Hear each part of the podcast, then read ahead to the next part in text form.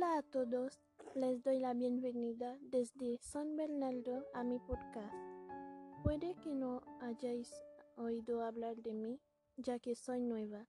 Soy Neftali y hoy les hablaré sobre un microcuento llamado Gatos de Papel.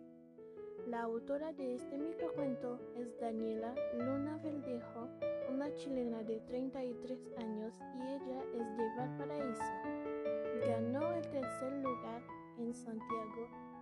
Palabras. Se trata de una niña a la cual le encantaban los gatitos. Los amaba tanto que siempre los dibujaba.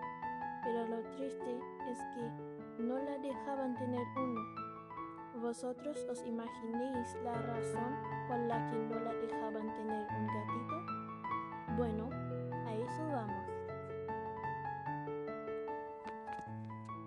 Pintaba gatos porque no la dejaban tener uno.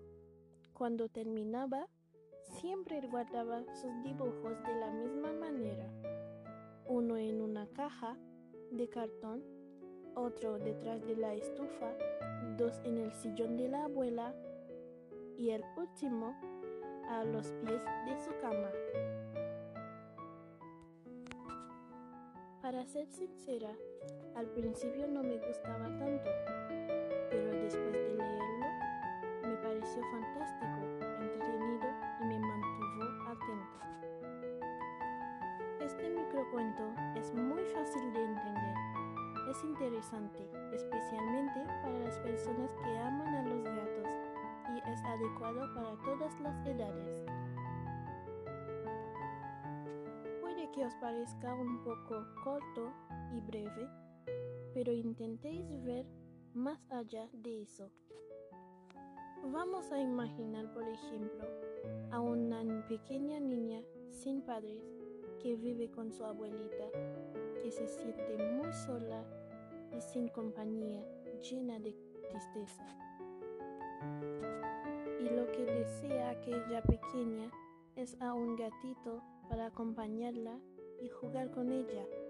Imagino que muchos de vosotros sabéis ese sentimiento de tristeza y soledad. Pero la niña no puede tener un gatito, ya que eso requiere de una gran responsabilidad y es demasiado pequeña para tenerla.